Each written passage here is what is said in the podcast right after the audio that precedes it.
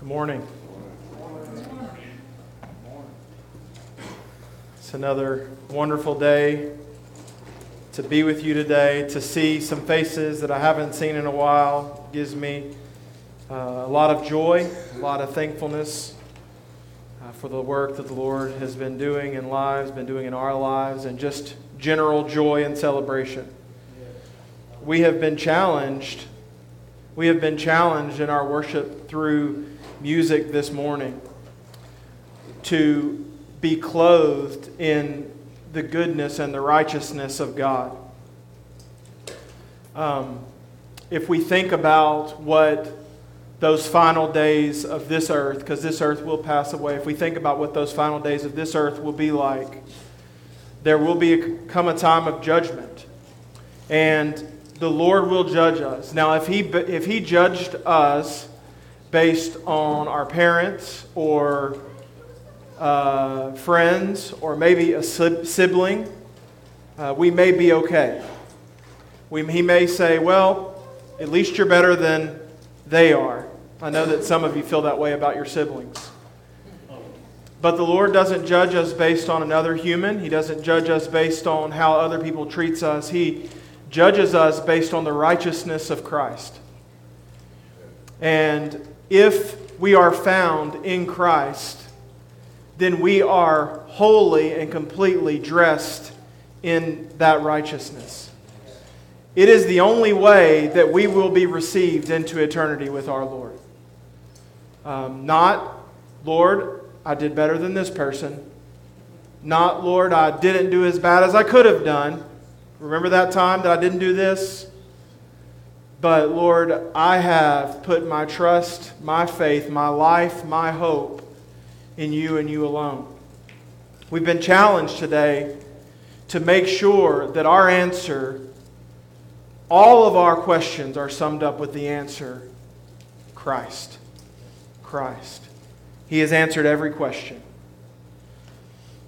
Would you pray with me this morning as we begin that God would open our eyes, soften our hearts to His Word. Holy God, you are magnificent in all of your ways. You have perfectly and intricately appointed every time, every place, every action. You knew us before we were in our mother's womb, and then you knit us together. You know the hairs on our head. You have so perfectly and completely loved us throughout the duration and will love us throughout all eternity. You have called us by name we are yours. It is upon that knowledge today that we sit in this congregation of believers and we praise your holy and matchless name.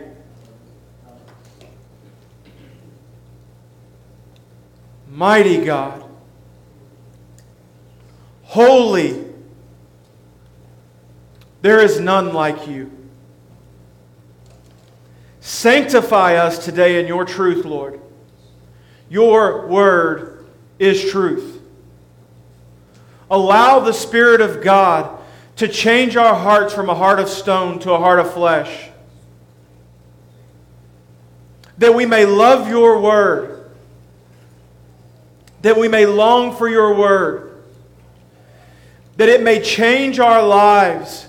That it may transform us into the image of your Son that it may change the way we interact with others, the way we raise our children, the way we treat our spouse.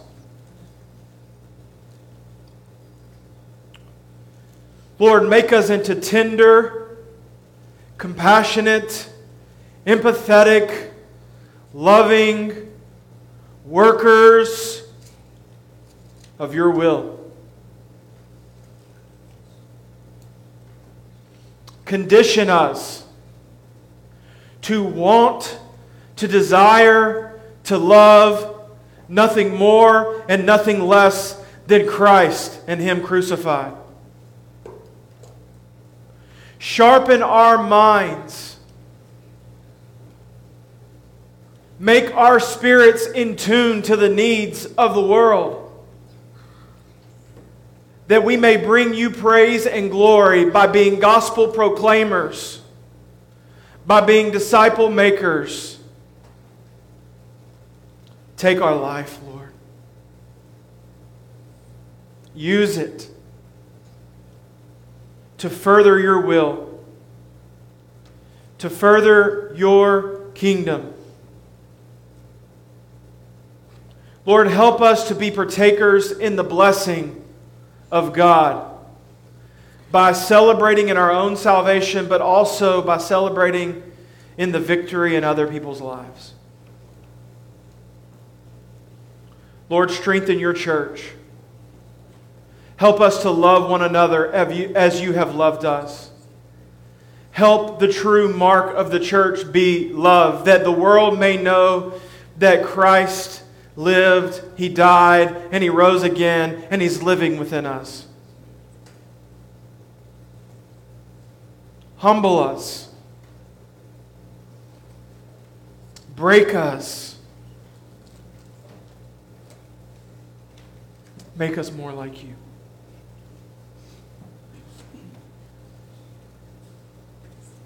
Lord, we can never repay you.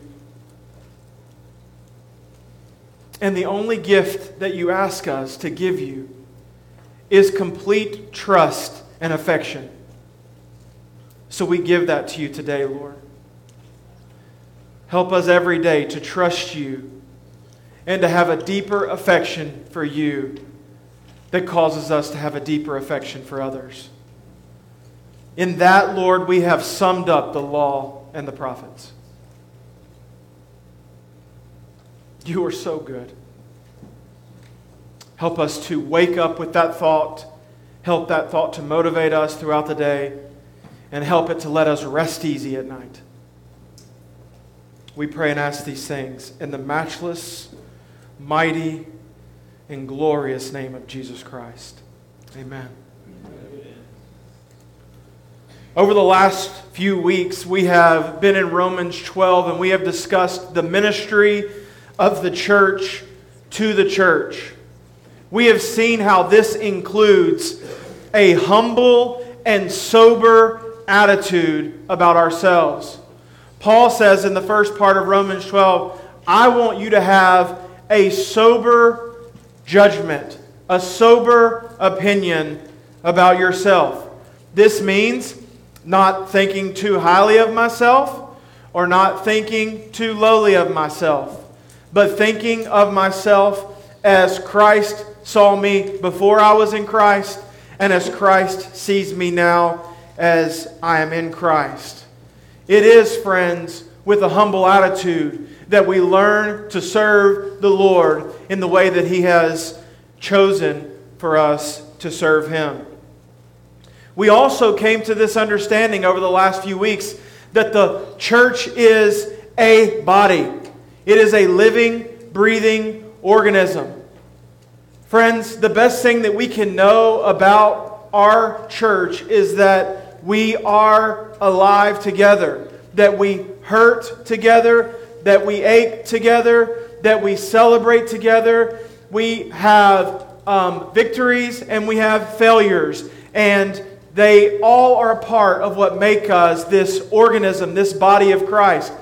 But also we learn that because we are all a part of this body, that all of those things that we celebrate and all of those things that we rejoice and all of those failures that we have and all of those things that we mourn because we are a part of that one body, we also do so as one body. If one part if one part of us hurts, all of us hurt. If one part of us rejoices, all of us rejoice. This is why church life should be full of celebration of the things that the Lord has done in each other.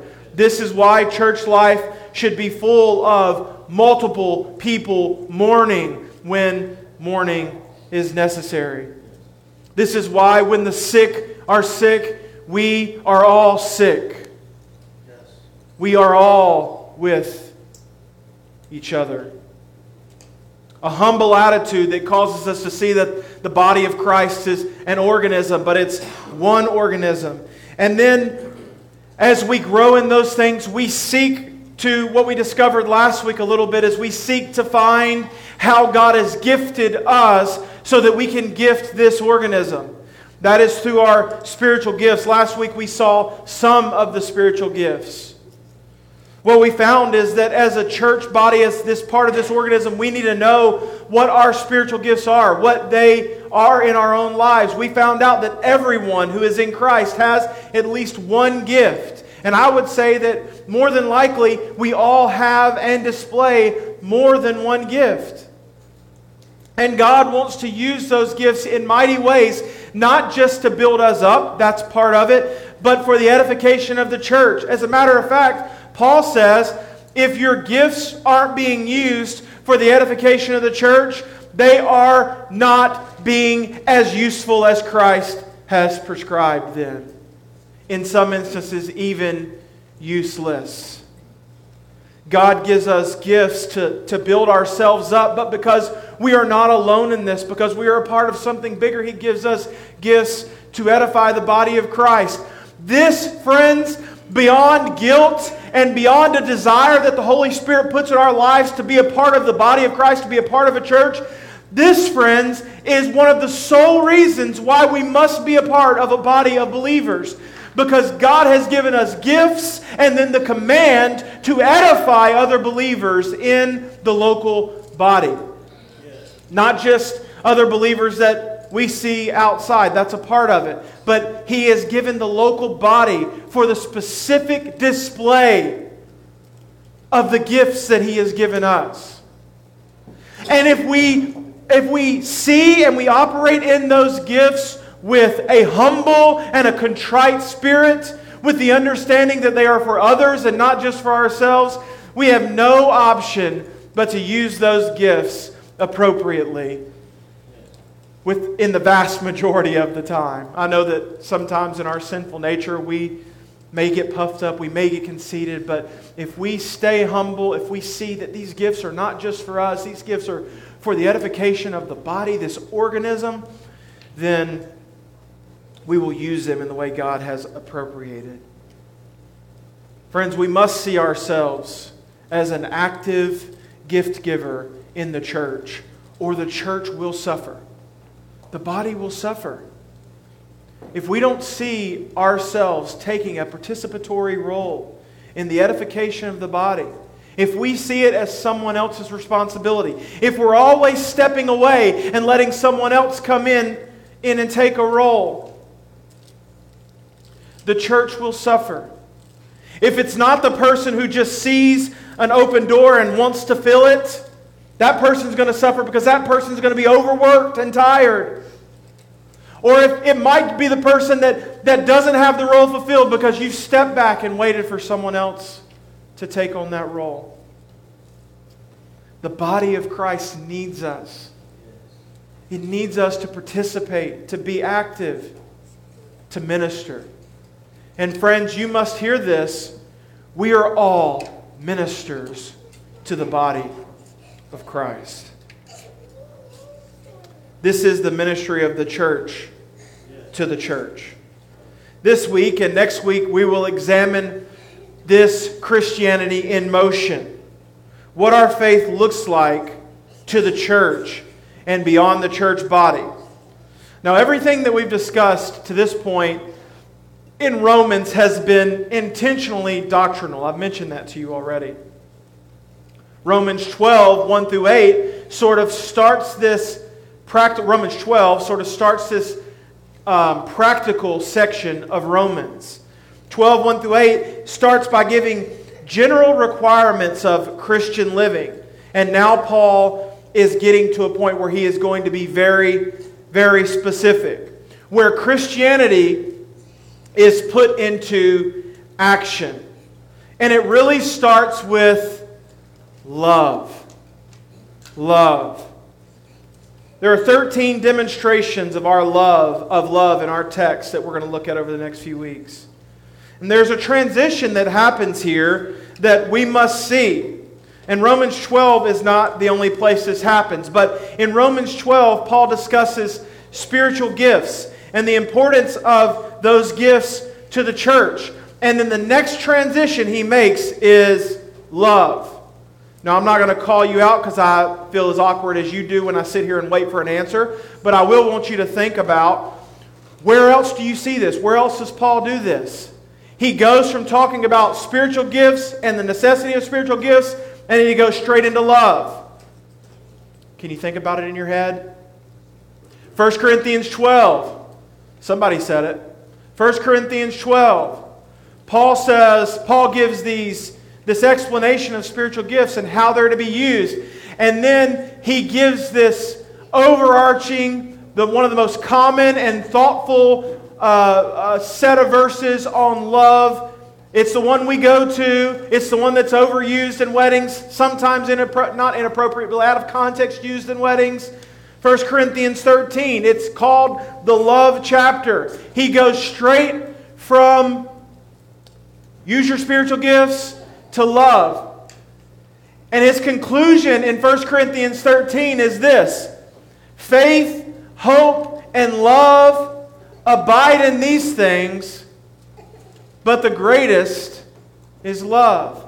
His conclusion in 1 Corinthians 13 is that prophecies will cease, that tongues will cease, that the gifts will cease, but love will go on.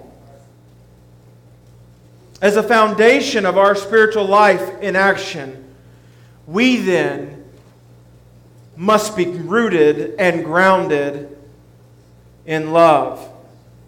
This thought is a prominent thought that we must grasp as we try to sharpen and shape our own lives into the image of Christ. Faith, hope, and love abide in these, but the greatest is love. Later in 1 Corinthians, Paul says, Do everything, everything in love. We see in 1 Peter, love covers a multitude of sin. In Colossians, we see love binds everything together in perfect harmony. First John says, if we do not love, we do not know God. The Gospel of John says that people will know that we are his disciples when we love one another. Also, that we love because he first loved us. We have the capacity to love because his love is in us. Beloved, he goes on to say, love one another because love is from God. And the one who loves knows God. Perfect love casts out all fear. Jesus said that the law and the prophets are summed up in these two things love the Lord your God with all your heart, with all your soul, and with all your might, and love your neighbor as yourselves. We are supposed to love not just in word, but in deed. We are to love our enemies. If we speak in the tongue of angels and the tongue of men, but have not love, we are nothing more than a clanging gong or a gong or a clanging cymbal. The first fruit of the Spirit is love. Therefore, love is the basis for us following God in faithfulness and treating others as we are commanded. This brings out our first thought of the day, and that is how we define love. All of you can likely agree with me on everything that I've said to this point about love. But it is important and absolutely necessary that we define love in a biblical way. Because if we just take love in a generic way as it is defined in the world, we will miss the mark on what it means to love. So let's try to define love today, and I think we'll see, we'll sharpen that over the next few weeks. Verse 9 of Romans 12 says this Let love be genuine. Abhor what is evil, hold fast to what is good. Verse 9, I believe, gives, gives us a definition of love, and verses 10 through 13 give us a greater understanding of how to put that love in action. So, verse 9 is love defined. How might a person with a non Christian's worldview define love as opposed to a Christian? A non Christian and some Christians would more than likely when they went on to describe love, begin to describe love as a feeling. Follow your heart, they might say. Do what you're passionate about. Do what you love. They would define love often in a more sexual way, or at least surrounding physical feelings. Many unmarried people stay in relationships because uh, not because of true love, but because of comfort, physical or emotional, and because of sexual intimacy, which they equate to love. Often, love is defined by what can be done for a person or what can be given to a person. If you do this for me or give this to me, then that must mean that you love me. When you stop doing this for me or you stop giving this to me, that must mean you don't love me anymore. Love is often defined as a general acceptance of whatever a certain person believes. They believe this, it's my job just to love them and just to receive them. That's their truth, we hear. That's their truth. We are seeing a trend where people and even parents. I see it especially in Christian parenting, where people see disagreement as unloving. When we don't properly discipline because we are worried about stamping out creativity or even wanting to be loved or even have a develop a friendship with our kids, we are doing our kids a disservice and we are not teaching them true love. Side sermon here and I want you to know that I mean this as true as we're sitting here today. I want my kids to respect and obey me, even if it means that they don't love me immediately. I'm being completely serious. I want my kids to respect and obey me, even if it means that they don't love me in the moment. They can love me later. My primary responsibility is not to get them to love me but to love them. And I only love them properly by showing them the way to life. And the way to life is objectivity and truth. And so I am loving my kids, even if they don't love me, by showing them truth and life. And I believe this, friends, because I know that there are times where my kids haven't liked me there are times that you probably haven't liked me either. Don't, that, I got amen right there. I hadn't gotten one the whole time. There are times that my kids don't like me, but I trust in the Lord that if I continue to show love and affection to them, if I continue to show truth to them, that they will love me. That they will love me, even if it's something that they see down the road and not necessarily as true right now. I will tell you, um, you know, I use, I talk about this a lot, not as much anymore, but I love my dad differently than I loved him in the past.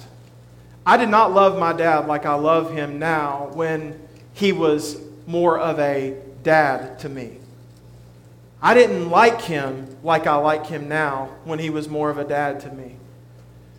But when I became older and I saw that he was right and my parents were right more. And I say this only about my dad because he was the more disciplinarian. I used to say when I was a child that my mom, when she spanked me, it didn't hurt, but when my dad spanked me, it brought fire to my bottom. So, uh, so naturally, someone who brings fire to your bottom, you don't love nearly in the same way as someone who, you know. so, but over time, as I've seen that the things that my parents did were to help me, were to lead me in truth, my love and understanding for them has grown. But I know that there are times that my kids don't. This is a long, longer side sermon than I expected to go on. Sorry. I know that there are times that my kids don't love me because I feel like I'm doing the right thing.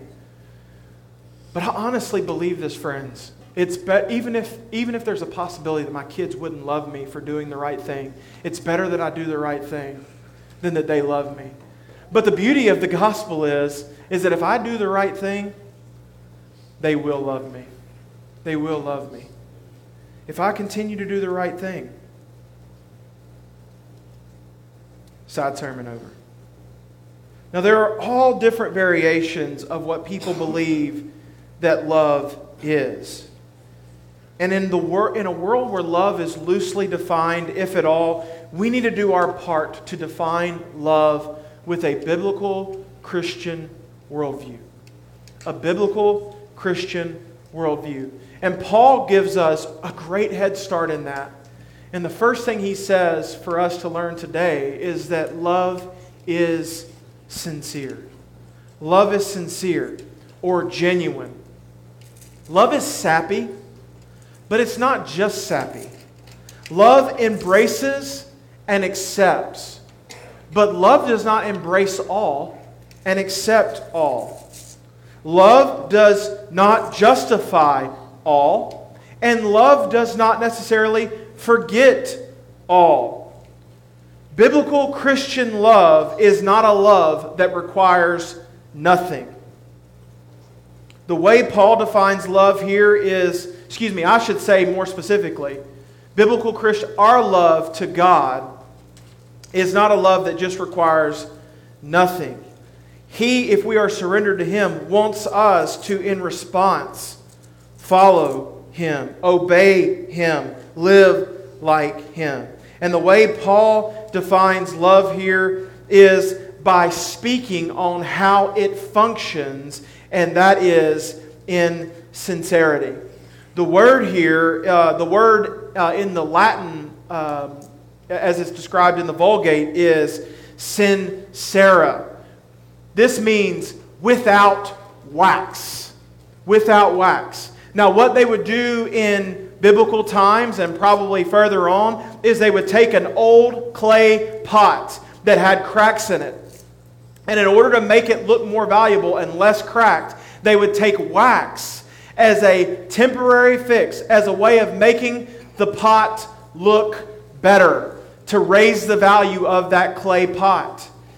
And that is not a fix. That is not a hold. That is not sincere. And so, what Paul is saying here is to make your love without that wax. Even if there's cracks, even if there's damage, just be cracked and damaged honestly with each other. Love is not hiding the true nature of your thoughts or feelings with insincere words or action, with wax. The Greek word is anupokritos. Does that name, does the part of that word sound like anything to you? Pokritos.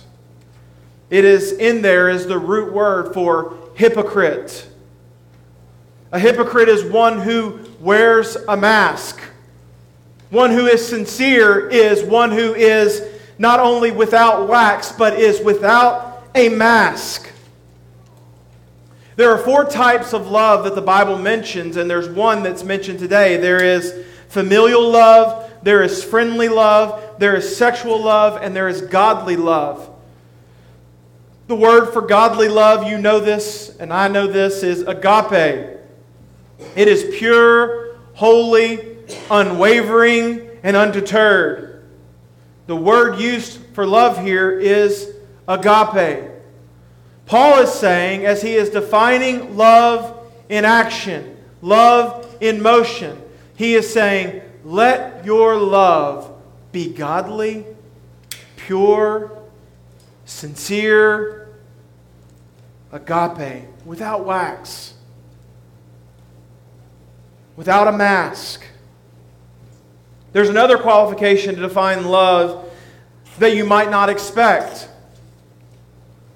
Paul says, Let your love be sincere. And then he says, Abhor what is evil and hold fast to what is good. What does abhor mean? What does it mean? Somebody say it out loud.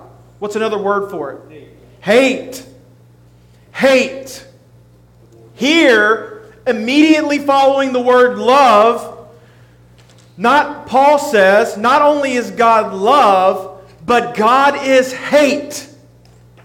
God is hate. Proverbs 6 says this These six things the Lord hates, and seven that are an abomination to him a proud look, a lying tongue, hands that shed innocent blood, a heart that devises wicked plans, feet that make haste to run to evil, a false witness who breathes out lies, and the one who sows discord amongst brothers. Not only is love sincere, but love has an alternate side, and that is there are things that love hates. Isaiah 1 says that the Lord hates their feasts and their celebrations because they were hollow, they were without sincerity. The Lord hates worship that is not genuine and pure. In Amos 5, it says a similar thing. He hates their worship, but let justice and let righteousness roll like water. Friends, true love then is discriminating. True love is discriminating. We must hate violence in order to love peace. We must hate lying in order to love truth. We must hate sin in order to love God. Because God hates sin and he cannot be in company with sin. Now we have this idea in our head that God loves all people. And they are all, and they are all just, um, you know, loved, and, and we're, it's all a fluffy unicorn cloud playland, which just isn't true in its complete sense. It's oversimplified. You might have even heard this God loves the sinner and hates the sin. I would say, now you might consider this my opinion, uh, but it is my humble and most accurate opinion. I would say that this isn't true. That God does not just hate sin, but He hates sinners. His wrath is real, and He infinitely disapproves of sin and sinners. Because sin is an expression of an anti God, an at war with God human heart. And he who is not with me is against me. He who does not gather with me scatters abroad, is what the Lord says.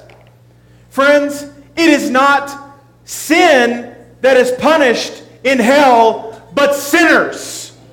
The wrath of God is on sinners.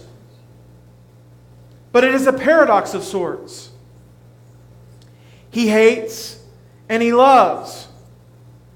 We understand this a little better when we see that hate and love both have two meanings, really, in the eyes of God. Hate has this meaning of a loathing of a quality. And hate also has a meaning of an intense intentionality to destroy. Love has two meanings an intense delighting in a quality, but also an intense intentionality to bless in spite of unsavory qualities. God finds the sinner hateful and loathsome in their sin until he saves them.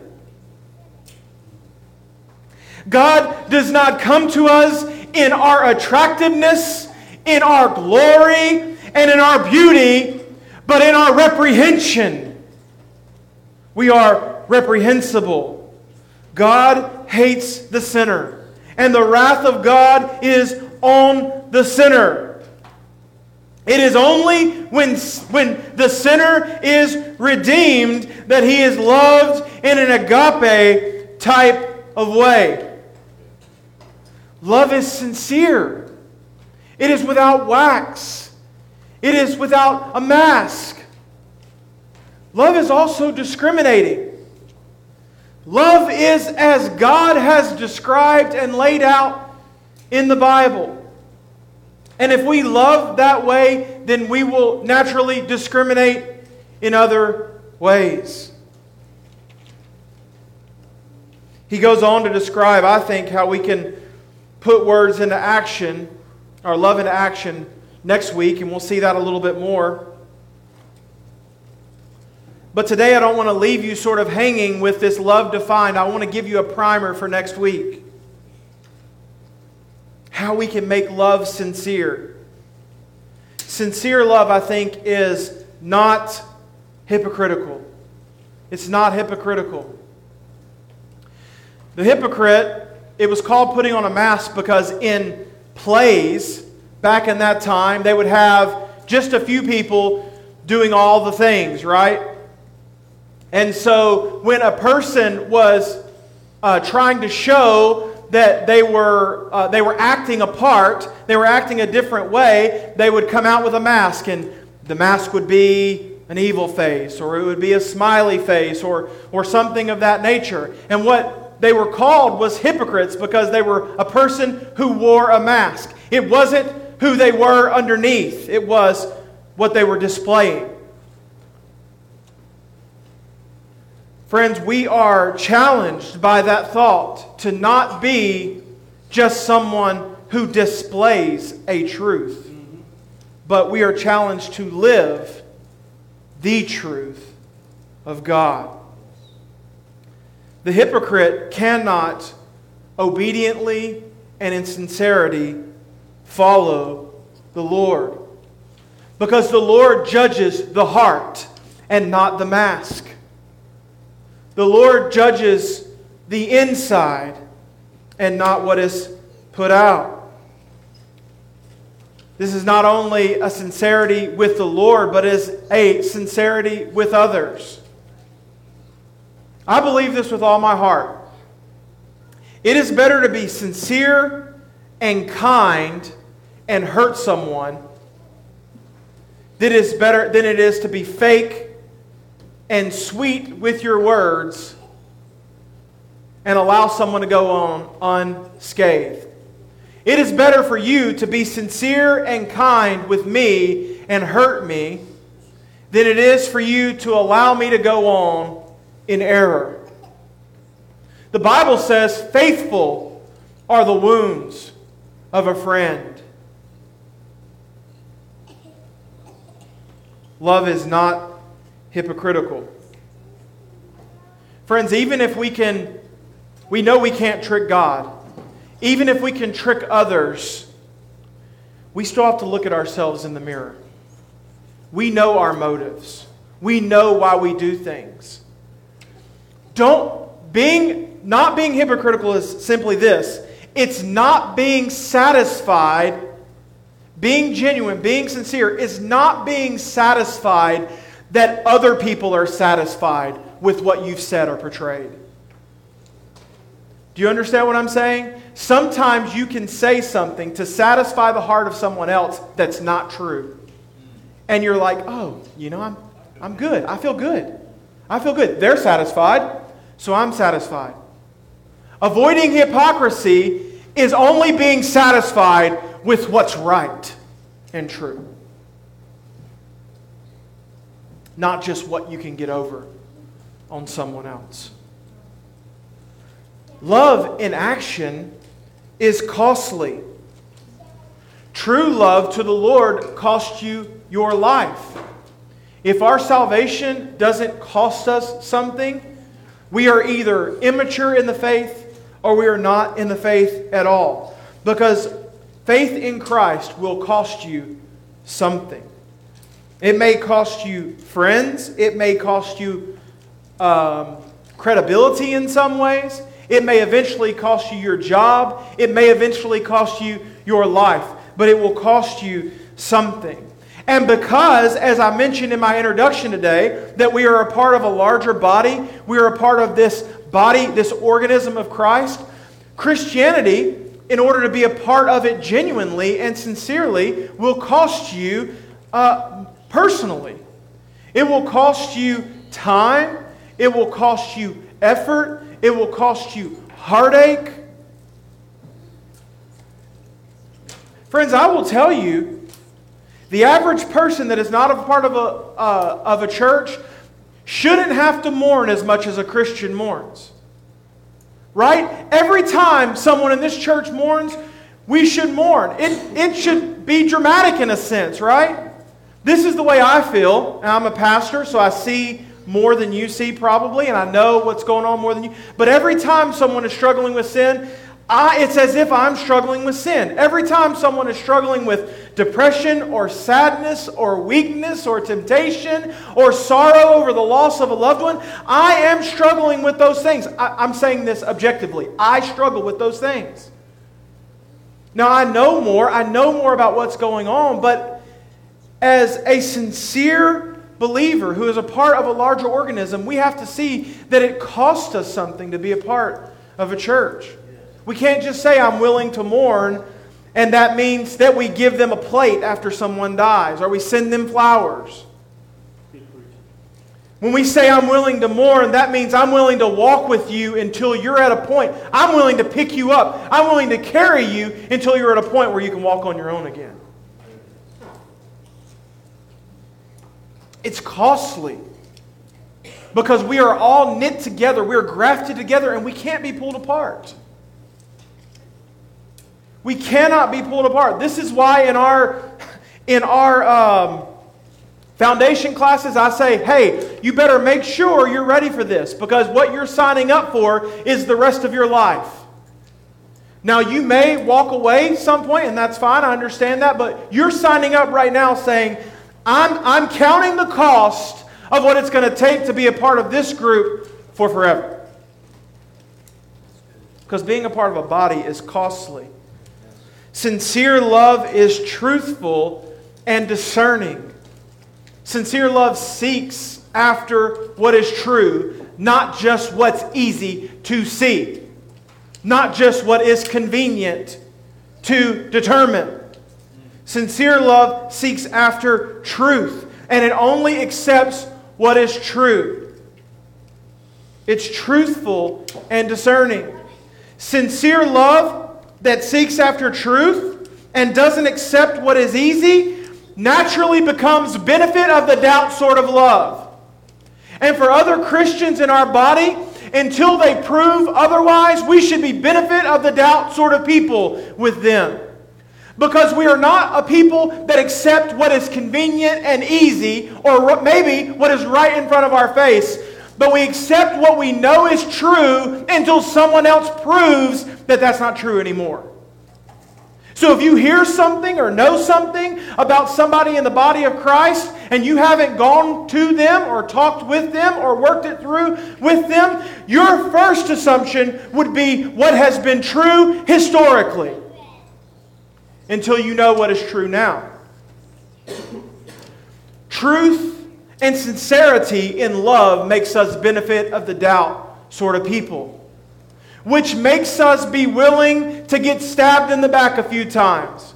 Now, some of you who have been burnt in life, some of you have been stabbed in the back by others who have trust, trust issues, you're not as willing to be this person. But let me tell you, true love that is sincere, that seeks out truth, that is willing to wait for the right thing and not the most convenient thing, is also willing to take one in the back for the team. It's better to get stabbed in the back while trying to discern what is true than to cut somebody off before you know what's true and right and real. Amen. Truthful and discerning are characteristics of sincere and godly love. It's selfless and it is self denying. The Bible says, Greater love has no man than he would lay down his life for his brother. Jesus came and lived this life. He, he walked the earth. He, he was concerned about not only the souls of others, but he was concerned about their physical well being. He spent most of his ministry healing and talking and communing with, being a friend to, showing love, giving of his time, giving of himself, and then he died. And then he said, Be like me. Be like me. Selfless, self denying. He could have called 10,000 angels. He could have easily acquitted himself. It would have been so simple once he got a crowd going just to buddy up with the Pharisees and the Sadducees and the scribes and be like, you guys are the power guys. We're going to do this together. It'd have been so easy. He could have just taken the throne on earth. But he denied what was his in order to show what true love was and is today. It is selfless and it is self denying. And friends, this is the one, being a naturally selfish person, this is the one that I have to work with every day in my life. I mean, all of them, but for sure this one. How does selfless and self denying love look in your family? How does it look with your spouse? I have this idea that someone must do something for me in order for me to keep doing it for them. I have to fight that every single day of my life. In a marital relationship, what you give is 100%. That means in spite of what someone does for you. In a familial relationship, what you give is 100%. That means in spite of what they do for you. In Christian friendship, what you give is 100%. That means in spite of what they do for you. But not just in spite of what they do for you, but in hope of what God can do in them to change them and make them more like Jesus, which would naturally make them more participatory in life. Selfless and self denying. You can convince yourself that you're a loving person. Friends, your conscience is not what matters, though. It doesn't matter that you convince your conscience that you're a loving person. God must be convinced that that is true. And this is how he defines love. And this is how he defines sincerity. And this is how he defines commitment. And this is how he defines truth. And yet, some of us will spend the rest of our lives convincing ourselves that we are expressing love, that we are expressing kindness, that we have sacrificed, and that is acceptable to God.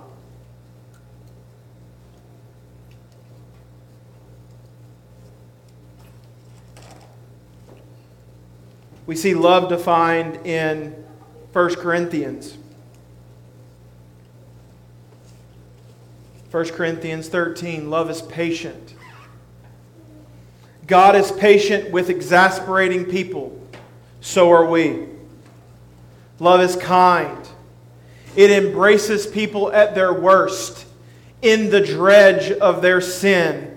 It offers an outstretched hand. It is kind. Love does not envy because the man and woman of God the child of God is content knowing that the life they've been given is from God. They do not desire the life that someone else has. And therefore, envy is not a characteristic or a quality of a believer. It does not boast, it does not think more highly of itself than others. It sees his own needs and shortcomings. It is not proud. Love is humble. It does not need credit Proud love loves with stipulation. Humble love loves without stipulation. It is not self seeking, it, it thinks of the one it loves.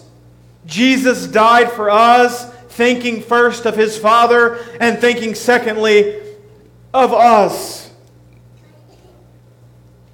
Not self seeking makes ourselves less as we make others more. It keeps no record of wrong. Love moves on.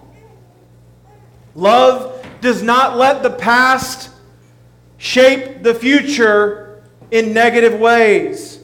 Love does not compile a list or does not have statistics.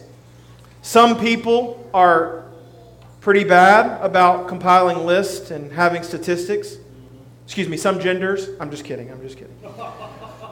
Some people are worse about compiling lists and statistics. Love keeps no record of wrong. Sincere agape love cannot be fabricated. You cannot make yourself do it, but it comes with the indwelling of God's Son and by God's Holy Spirit. That is why love is a testimony of true salvation in our lives. Because the love as defined in the Bible cannot be made up. Yes. It comes from God, from knowing God. Now, the sincerity of our love, folks, will only typically not be known by God and maybe in some ways by ourselves. But it is objectively shown in the ways that I've mentioned today and many others. Let love be sincere. Hate what is evil and hold to what is good. Is this a statement or the mark of our life? Is this how we love? Is this how we love our spouse? Is this how we love our children when they're being little jerks? They are. Y'all, don't, y'all always laugh at me. They are big, our kids are jerks at times. I was a kid. I remember. I mean, I'm a jerk and adult. Is this how we love our friends when they're being jerks? There we go. There you go. Is this how we love our enemies? Is this how we love those with whom we have disagreements? I am convicted constantly and challenged constantly. Let my love be this way. But I can tell you, because I'm a hothead, because I forget the humility part sometimes, my love is not always met with these marks. Pray for me as I pray for you that God makes us people who love as He has prescribed. God, you are so good. You have loved us in a way that is indescribable in its fullness. But yet you've given us a standard and a measure of how we can love. Help us to follow that standard and that measure. Thank you for loving us. You have redeemed a sinner like me. And although I am imperfect, Lord, help me to continue to walk to you in faith, in hope, and in love. Love as you have prescribed. Love as you have determined. Love as you have shown. We praise you. We honor you. We pray and ask these things in the holy name of Jesus. Amen.